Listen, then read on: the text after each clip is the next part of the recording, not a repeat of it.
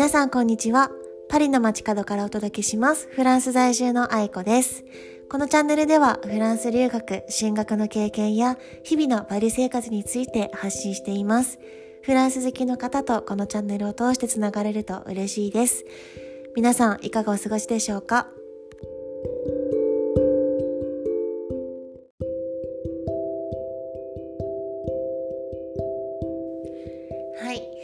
記念すべき1回目のポッドキャストということでちょっとドキドキしながら話しておりますがお付き合いのほどどうぞよろしくお願いします。1回目なので今日は自己紹介から始めてみようかなと思います。あの私のことを全然ご存じない方もいらっしゃるかと思うので、うん、これを機にちょっとでも知ってもらえるとすごく嬉しいです。はい。名前は田淵愛子と言いまして愛子は愛するの愛に子供の子と書きます。みんなからは愛ちゃんとか愛子とか名字の田淵で田淵ちゃんとか呼ばれることが結構多いので好きに呼んでもらえると嬉しいです。生まれ出身は九州の福岡県です。福岡県で、えっと、子供の頃から小学校中学校まで古賀市という田舎にいました。もうそれも最寄り駅まで25分ぐらい歩いてかかるんですよ。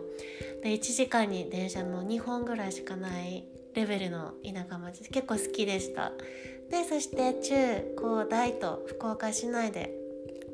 生活をしていました。はい。でフランス語との出会いはその大学に入った時にフランス文学言語の専攻だったのでそこで初めて勉強を始めました。うん、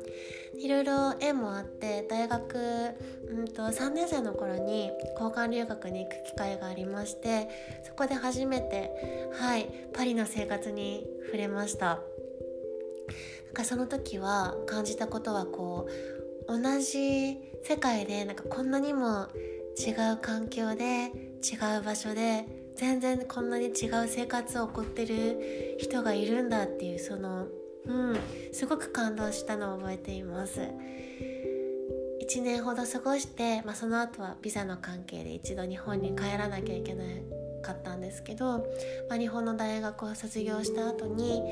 がどうしても心残りでもうちょっとフランス住みたいなって思ったので住みたいなって思って1ヶ月ぐらいではい引っ越してもうパリに住んでいましたね。今度は私費留学。私費留学で、えっと、語学学校にちょっと半年ぐらい通ってうん。でフランスで生活するならフランスのディプロム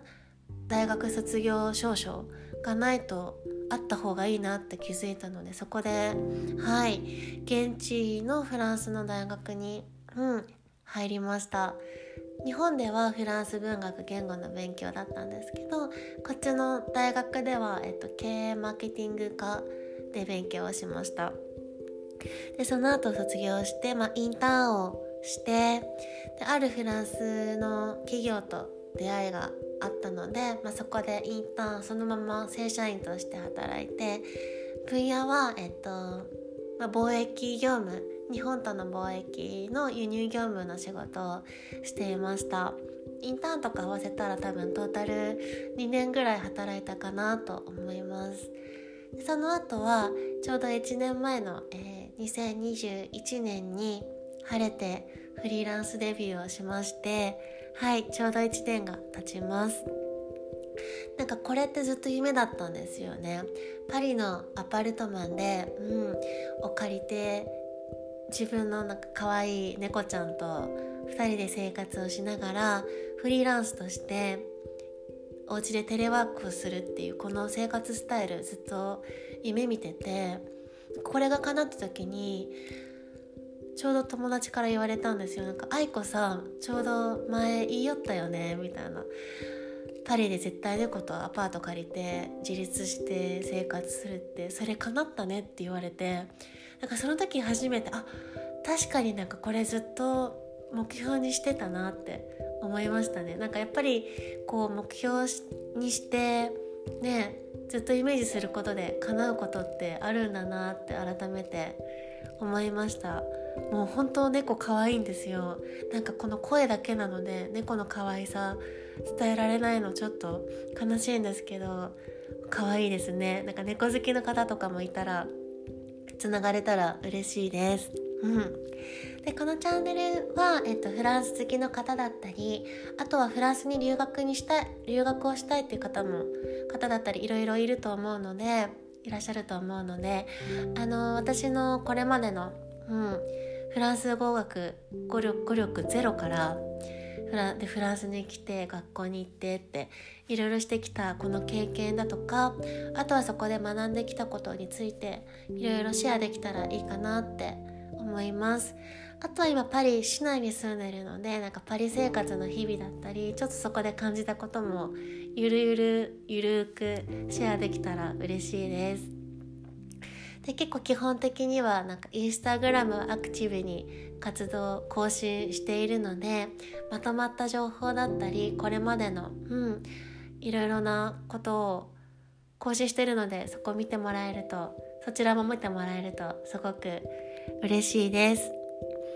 でそして私のなんかサービス留学のコンサルのサービスだったりイベントだったりそういった情報は LINE 公式の方で発信していますのでそちらの LINE 公式も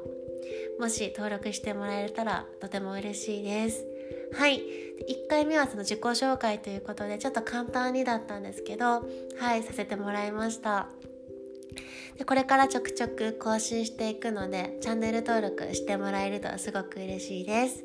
ではでは1回目の自己紹介でした。お聴きいただいていただきありがとうございました。ではまた。